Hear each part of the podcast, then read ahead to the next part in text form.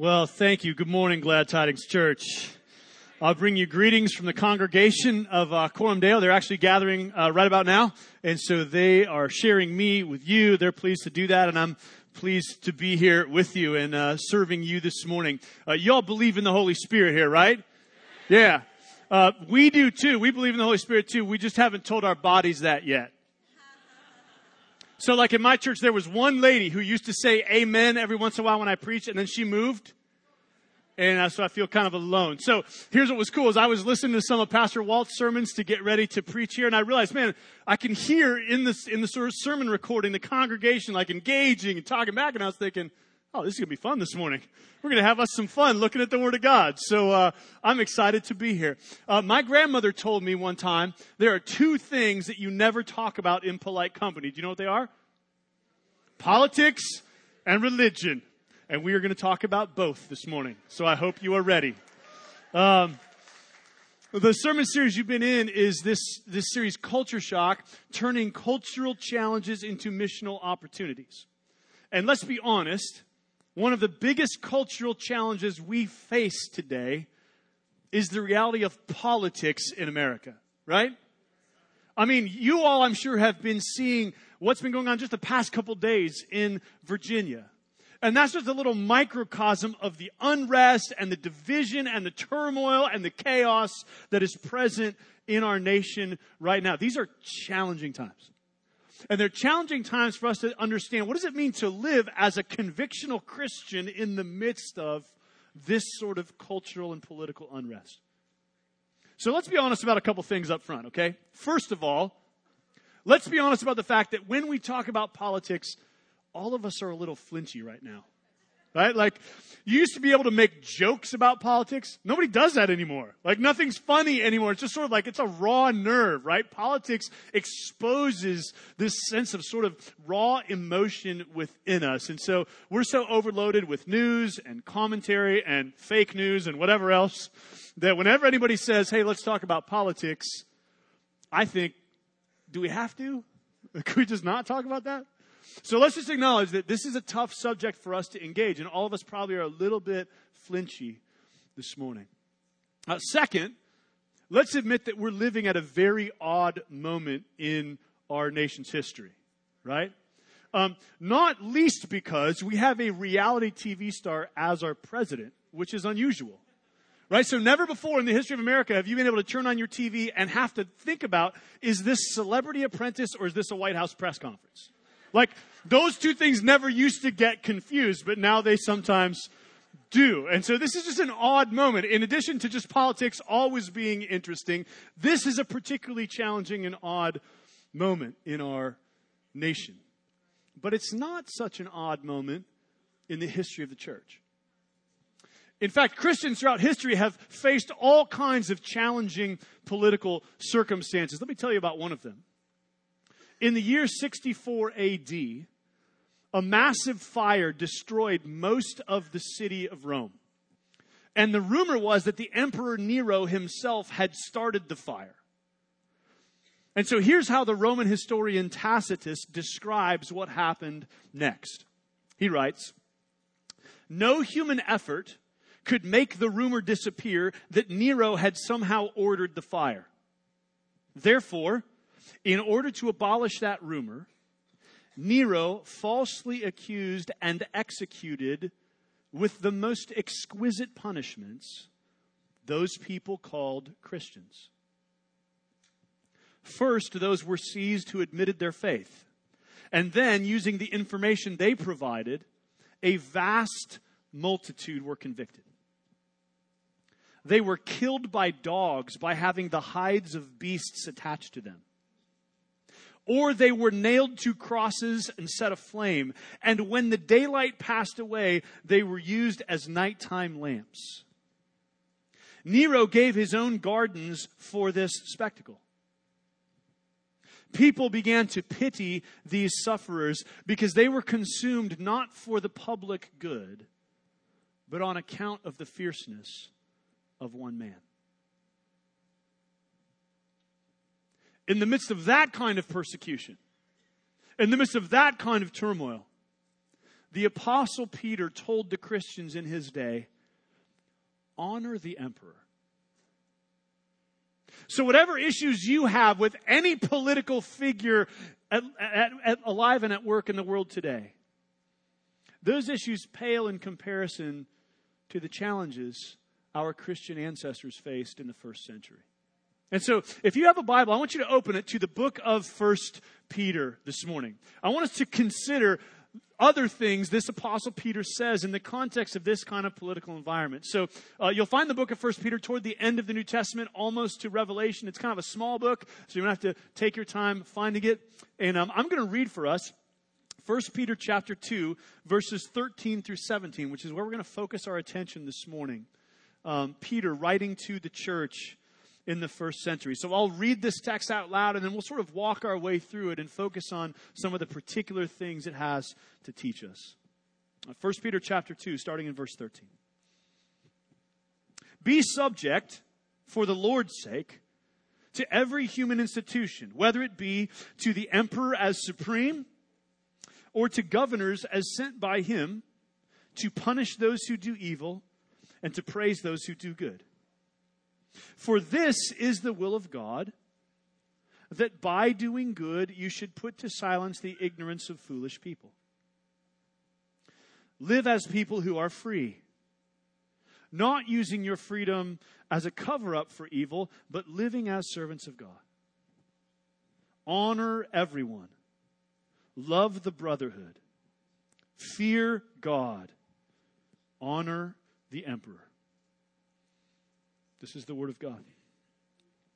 So I, I, want you to focus particularly with me on verse 16 of 1 Peter chapter 2 because it sort of gives us the core exhortation around which the rest of this text is built. Notice what it says in verse 16 Live as people who are free. Live as people who are free. Christian people are free people, amen? Jesus Christ has set us free. And yet, here's what I notice. I notice among American Christians, particularly in the realm of politics, we seem kind of bound up and wound tight, don't we? Like, um, some Christians I've noticed are, are wound tight with defensiveness. Uh, for instance, perhaps some of you um, are hopeful about Trump and his administration and, and what it might represent for our country. And so when you when anyone critiques him, you sort of feel like you need to defend. Sort of wound up with defensiveness.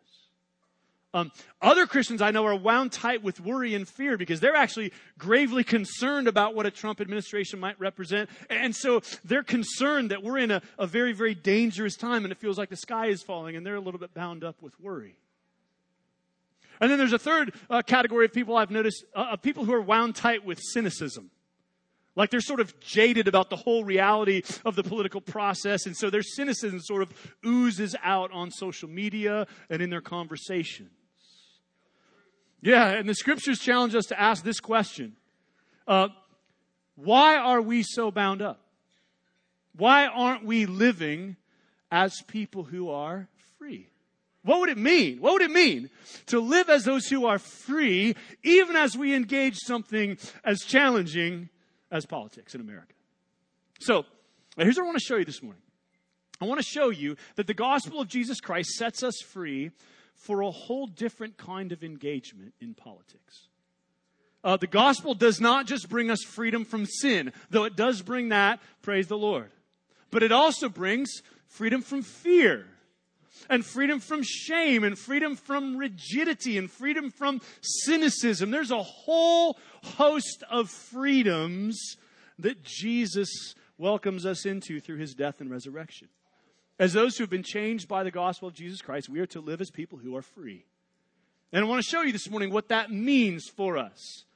And so, for those of you who have trusted in the Lord Jesus, I want to show you what you're free for. And for those of you who might be here who have not yet trusted in the Lord Jesus, I want to show you the kind of freedom Jesus beckons you into through faith in Him. So, we're going to look this morning in this text at four ways the gospel of Jesus Christ frees us for a different kind of engagement in politics. Okay? Four ways the gospel frees us for a whole different kind of engagement in politics. Here's the first one through Jesus Christ, we are free to submit. We are free to submit. Notice verse 13 of 1 Peter 2. It says this Be subject for the Lord's sake to every human institution, whether it be to the emperor as supreme or to governors as sent by him to punish those who do evil and to praise those who do good. Be subject for the Lord's sake. In other words, because we have submitted ourselves to the Lord Jesus Christ, we are now free to submit ourselves to human authority. Whether that be governors, emperors, presidents, mayors, school teachers, whatever authority we may be under, we are free to submit ourselves, not for their sake, but for the Lord's sake. And unless you understand that we submit to authority for the Lord's sake, you will have challenges in submitting to authority, right? I mean, let's be honest. None of us have a problem submitting to authority figures that we trust and respect and think are wonderful people. It's just that politics is not full of those people, right? Those folks aren't necessarily uh, prevalent in the world of politics. And Peter says, as a Christian, regardless of what's true of the authority figures around you, you are free to submit for the Lord's sake. For the Lord's sake. Now, I'm a skeptic. I'm a, I'm a sort of critically minded person. And so for me, uh, here's the question that rises up in my mind. As soon as I read this verse, I think, well, hold on, Peter. Every human institution? Like, uh, what about leaders who are corrupt? What about governments that are unjust? Really? What does it mean to submit to every human institution?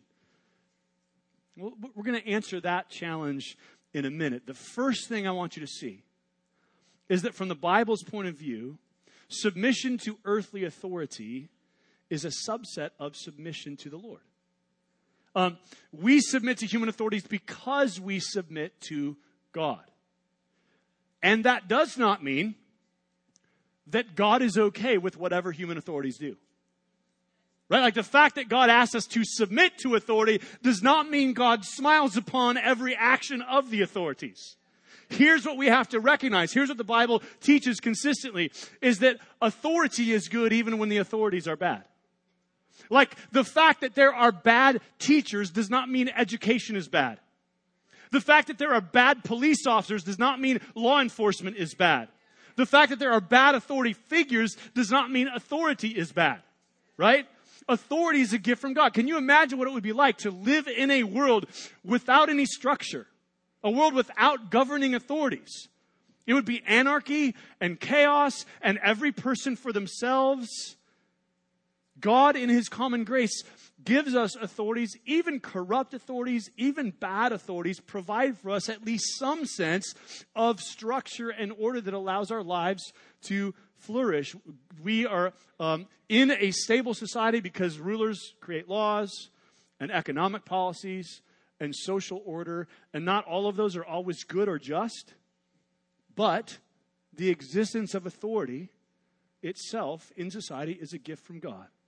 And so we are free by the Lord Jesus Christ to submit to authority. That's the first thing Peter wants to say is listen, be subject for the Lord's sake. Be subject for the Lord's sake to human authorities. But notice, the text doesn't stop there, right? And it doesn't stop there because of the, because of the question well, what do you mean, every authority? What else do we need to see about the freedom of the gospel besides just that it frees us to submit to authority? Here's the second thing we see. In Jesus Christ, we are free to subvert. Free to submit, but also free to subvert, which I admit is a dangerous word choice, but hang with me here, all right? Look at verse 15. For this is the will of God, that by doing good, you should put to silence the ignorance of foolish people. The word subvert in its Latin root means to turn from beneath.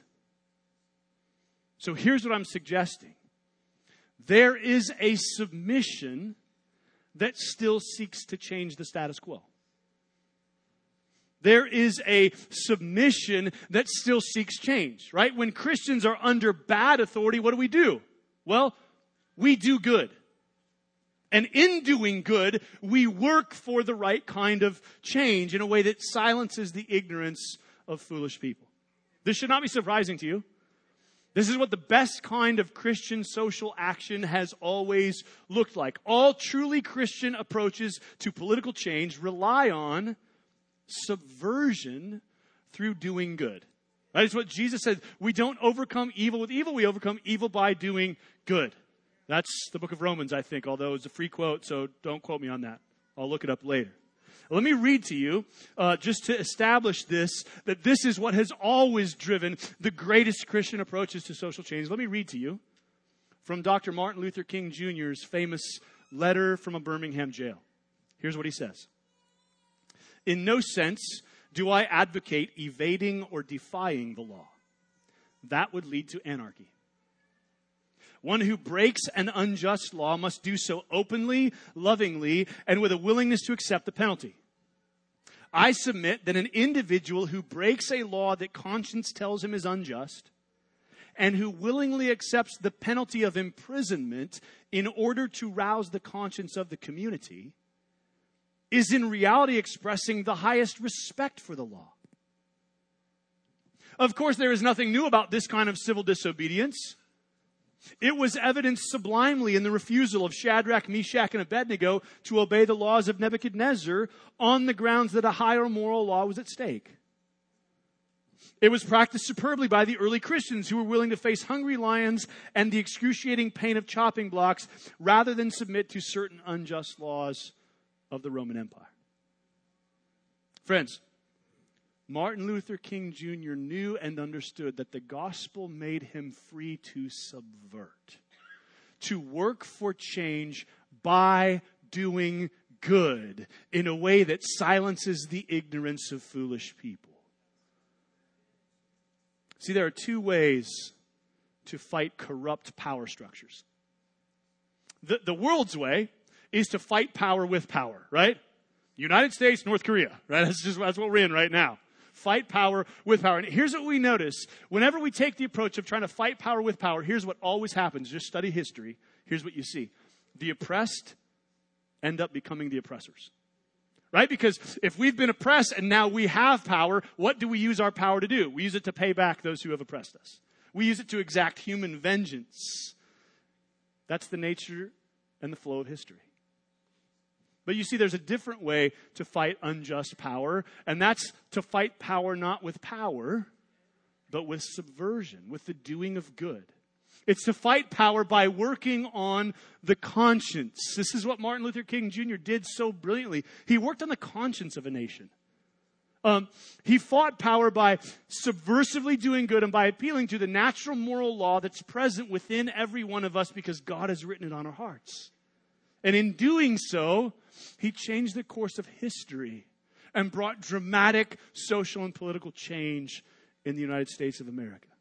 The gospel frees us not just to submit to authority, but to subvert creatively in the doing of good. Yeah. So in the Lord Jesus, we're free to submit. We're free to subvert. Here's the third thing I want you to see we are free to serve. Free to serve. Look at verse uh, 16.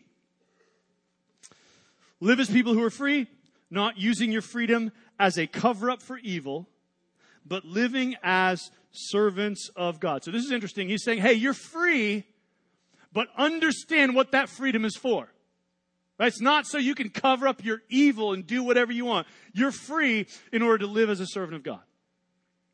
In America, we love freedom, right? We are all about freedom, but here's what most of our thinking about freedom looks like. We tend to focus on what we are free from right?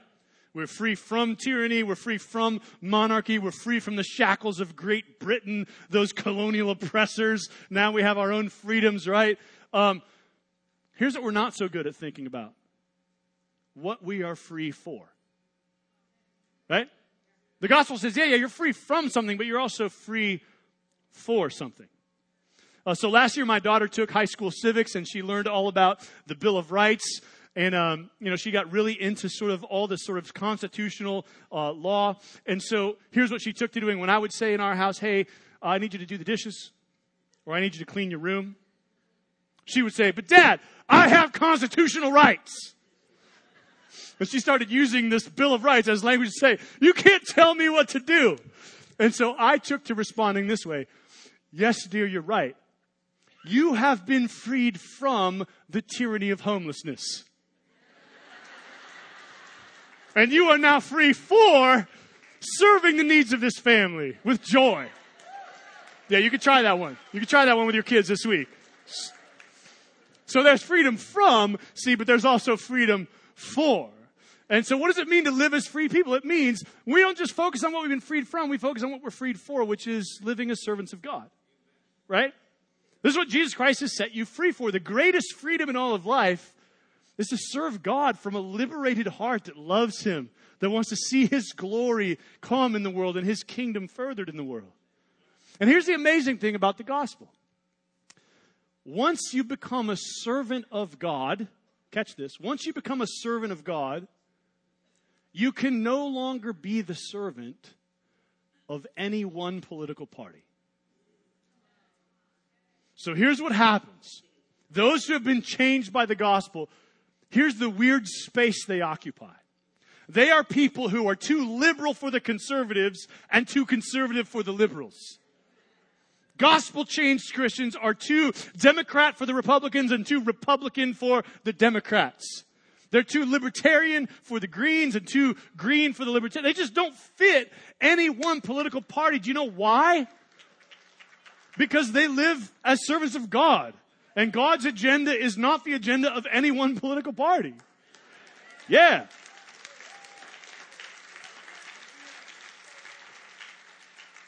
So we're free to serve, free to live as servants of God in the world and work and pray for mercy and justice and beauty and truth in the world.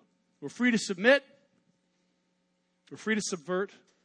We're free to serve. And finally, the Apostle Peter tells us we are free to honor. You thought it was going to be an S word, didn't you? It's not. Nope. I fooled you. We're free to honor. Look at verse 17. Honor everyone. Love the brotherhood. Fear God. Honor the emperor. Notice this verse begins and ends with honor. Peter says, first of all, honor everyone. Why is everyone worthy of honor? Friends, because every human being is made in the image of God. Every human being has inherent dignity and worth and value, and they are worth great, worthy of great honor because they bear the image of God. Amen? But then notice he goes on to say, remember, he's writing under the reign of Nero. He goes on to say, honor the emperor.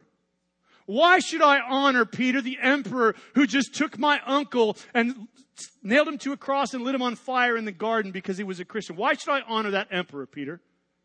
I mean, can you feel the tension of that? Why is that emperor worthy of honor? Because even that emperor, in spite of his evil, is still a human being made in the image of God. I honor not his actions and not his evil, but I honor his personhood because he's made in the image of God. We're free to honor. Now, listen, the opposite of honor is shame. And if you think about what much of our political discourse in America has come to, isn't it fair to say that it basically revolves around shame? Shame on Obama. Shame on Trump. Shame on Clinton. Shame on Fox News. Shame on the New York Times. Shame on this person or that person or this agenda or that agenda, right? Much of our sort of political discourse has just become about shaming one another. Friends, listen to me. Christians don't do shame. We do honor. Christians don't do shame. We do honor. And here's what honor looks like in political discourse. Let's think about this. What does it look like to honor even our opponents, even people we strongly disagree with? Here's what honor looks like it means treating them as human beings made in the image of God, and therefore honoring them even as we contradict their arguments. Right? Right. So it means uh, making intelligent arguments, saying, here's, I, I disagree with you and here's why. I think you're wrong and here's why. I think that's a bad policy and a bad position and here's why. Yet, I honor you. Um, wouldn't it, ch- think about what it would change if Christians were relentless about honoring our opponents, those who we vehemently disagree with. Like, if we affirmed the dignity of others even while disagreeing with them, that, that would sort of change our national dialogue, wouldn't it? I'll tell you this it would at least change my Facebook wall. It might not change the world, but I'll tell you what, it would change my social media. If we were just relentlessly committed to honor, right? Jesus says, hey, you're free. And one of the things I've freed you for is to honor everyone, even wicked people, even evil people, even emperors who are relentlessly committed to your destruction. They're still worthy of honor. What a challenging tension for us to live in, right? To be a people who learn how to practice honor as Jesus tells us, even when we are being dishonored. Mm, that's challenging. So here's what Peter has shown us you are free because of the gospel of Jesus Christ, free to submit to authority, free to subvert by doing good, free to serve, and free to honor. This is not a new law mandated for us. This is the new freedom that Jesus brings us into as we become his disciples and are freed from self love and self worship into the worship of him and the love of him. This is what the gospel means for our political engagement. It's a whole different way of engaging in politics. So as we prepare to close this morning, I want to ask this question. If this is what we're free for, is this what if this is what gospel freedom looks like, um, what keeps us from living in this freedom? If this is true and we've been freed in Jesus to submit, to subvert, to serve, and to honor, how come sometimes we don't do these? What keeps us from living in this consistently? From being this way? Well, I think there are maybe many answers to that question. I don't know all the answers, but let me suggest one. I think one of the things that keeps us from living in the freedom of the gospel as we engage politics is this we have a tendency to confuse love with hope. We have a tendency to confuse love with hope. Here's what I mean you should love your country, even a country that's as flawed and as broken as the United States of America. It's right to love the place you're from, the place where you're a citizen. But you should not hope in your country.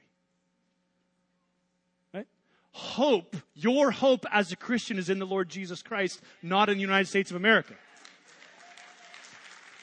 And when we confuse love and hope, when we, when we think we're loving our country, but really what we're doing is hoping in our country, things go sideways in our hearts. Uh, here's what I mean. Step back for a minute and think about political rhetoric. Think about sort of every political campaign you've ever heard, every political commercial you've ever watched. Don't you realize that every political candidate essentially promises a new exodus? Right? The basic political message is you are in bondage in Egypt, and if you follow me, I'll lead you into the promised land. Make America great again. The audacity of hope, right? Whatever the slogan is, follow me and I'll lead you into the promised land. Every political campaign is mimicking and mirroring the gospel of Jesus Christ. Now, that's just another way of saying that many politicians, whether they intend to or not, set themselves up as substitute messiahs. Right? They are our deliverers, or they promise to be our deliverers. And here's what happens. We start buying into that hope, right? Oh yeah, maybe this one, maybe this is the hope. Maybe this is the person who can lead us into the new heavens and the new earth. We wouldn't call it that. We wouldn't use that language. But that's the direction our hearts start to lean, right? We treat our political leaders as sort of stand ins for the Lord Jesus Christ, even though we don't know that we're doing that. It's not like we make a conscious decision to do that, but we get pulled into this language of hope. We confuse love with hope. Friends, here's what I can tell you I've been alive on the earth under eight different U.S. presidents. Some of you have been under a lot more administrations than that. Right? And here's what I can tell you presidents will come and go, administrations will rise and fall. Uh, political parties will come into favor and go out of favor. Political positions will come and go. Political leaders will rise and fall. But the kingdom of the Lord Jesus Christ endures forever.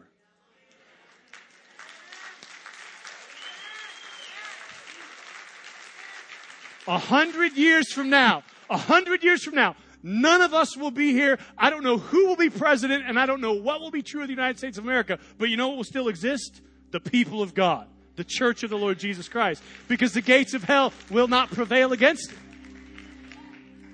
So listen, when our hope becomes focused on politics, uh, when our hope gets placed in America and its progress, it's a misplaced hope. Should we love our country? Yes. Man, should we care about what happens here? Yes. Should we be active in the world and in politics? Yes. But we should never put our hope in the United States of America or in any political leader or political party or political plank or position. Jesus is the only one worthy of our hope. So, yeah, yeah. So, this text this morning gives us the chance to repent of, to acknowledge and turn from our tendency to misplace our hope. This text invites us to turn our hearts back to the Lord Jesus Christ and say, okay, Jesus is the only one worthy of my hope. So I want to hope in him and I want to live as his servant in the world. So, so let me ask you to just do, do a little bit of work in your own soul with me as we sort of close, as we come to the altar this morning. Would you just sort of consider the posture of your own heart? Think about politics. Think about uh, the last political news you read, or the last election you voted in, or the last campaign that you got excited about. And think about this.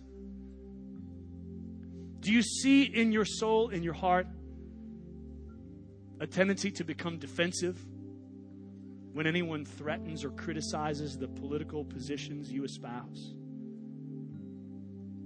And if so, can you see that that's connected to misplaced hope?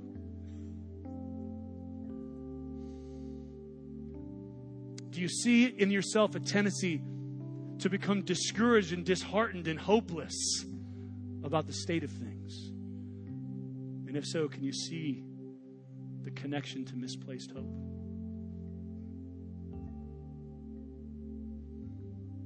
Can you see in your soul a sense of cynicism and apathy?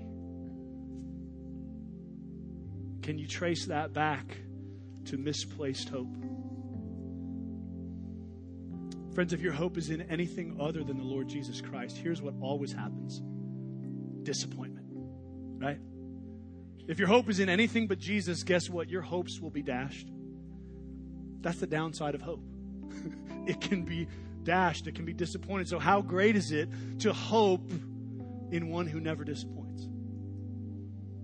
How great is it to have in the Lord Jesus Christ a leader who is worthy of all of our hope and all of our trust and all of our longing and all of our service in all of our worship, a leader who never lets us down and who is a sure anchor for all of our hopes. Friends, this morning, let's turn from our misplaced hope and let's put our hope back where it belongs in the Lord Jesus Christ, whose kingdom never fails, whose glory never fades Let's put our hope in the Lord Jesus Christ, who promises that He is creating a new heavens and a new earth that's not for one political party, not for one social group, not for one ethnicity, not for one country or one tribe or one nation, but for all people everywhere who will trust in Him. That sounds like an agenda we can get behind, doesn't it? So join me as I pray for us. Let's turn our hearts back to the only one worthy of our hope.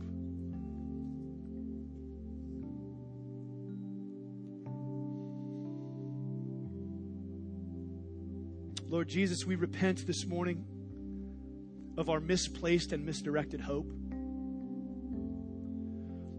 Some, sometimes we don't even know that we're putting hope in politics. We, we do it without even realizing that's what we're doing. But as we hear the truth of your word this morning, and as it connects to what's going on in our hearts, we see our tendency to hope in political leaders, political parties, political progress, and our tendency to despair and become disheartened when we don't see that going the direction we want. And so this morning, Father, we want to turn our hearts and our hopes back to the Lord Jesus Christ. This morning, we want to delight in your kingdom, Jesus, which is transcultural and multinational and global. We want to turn to King Jesus, who uh, invites every people and tribe and tongue and nation to come to him in repentance and faith who does not show any kind of favoritism because of where we were born or what we have or don't have, but rather freely bestows grace on all who come to him. So, Jesus, this morning, would you renew our trust in you? Would you renew our hope in you? And then would you um, empower us and awaken us to live on mission in the world around us? Father, would you make us not less politically active, but more hopefully politically active because our hope is in the right place? Would you help us to work for justice and mercy and goodness and truth and beauty in the world? Would you help us to move out in love for our neighbors? Would you help us to be active in society, rooted in the hope we have in you? So, Jesus, restore our hearts to the right place this morning. Bring us back to trust and hope only in you. Help us to love our country, but not to hope in it. Help us to remember we belong to you, we hope in you, and we rest and trust in your good promises of redemption, of deliverance, and of peace. We love you, praise you, and thank you this morning. In your name.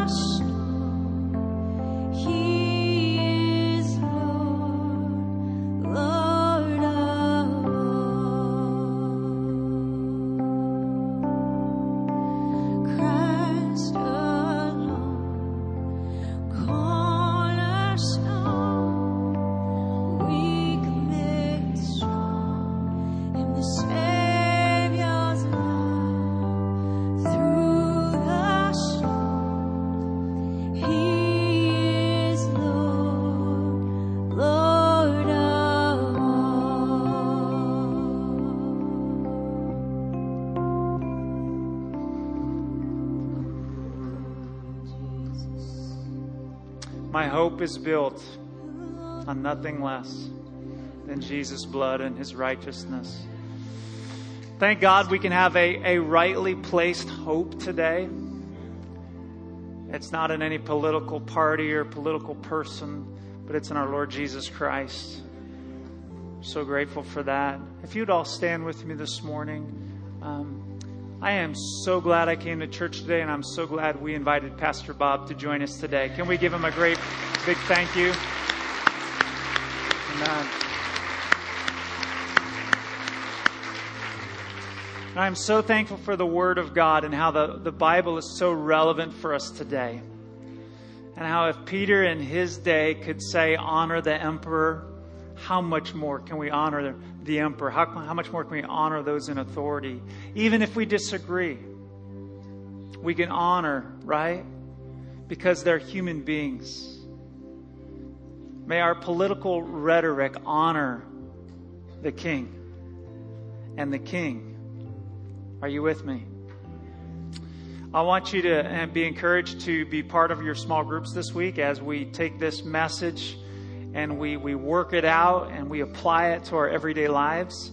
I would encourage you to go online, listen again and again and again, but let's not just, the conversation's not over here. Let's continue on the conversation in our everyday lives. I'm going to invite our prayer workers to come forward. If you are here today and you realize today maybe you have a misplaced hope in, in how to be saved, how to be right with God, um, and you've put your hope in what you can do for God to accept you.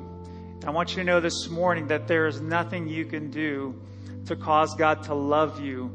There's nothing you can do except to put your faith in the Lord Jesus Christ and allow Jesus and His blood to wash you, to wash away all your sin and make you right with God. If you're here today and you need to place your hope in Jesus Christ, I want to encourage you to come and meet briefly after the service with one of our prayer workers. And they'll pray with you today a simple prayer of repentance, being right with God.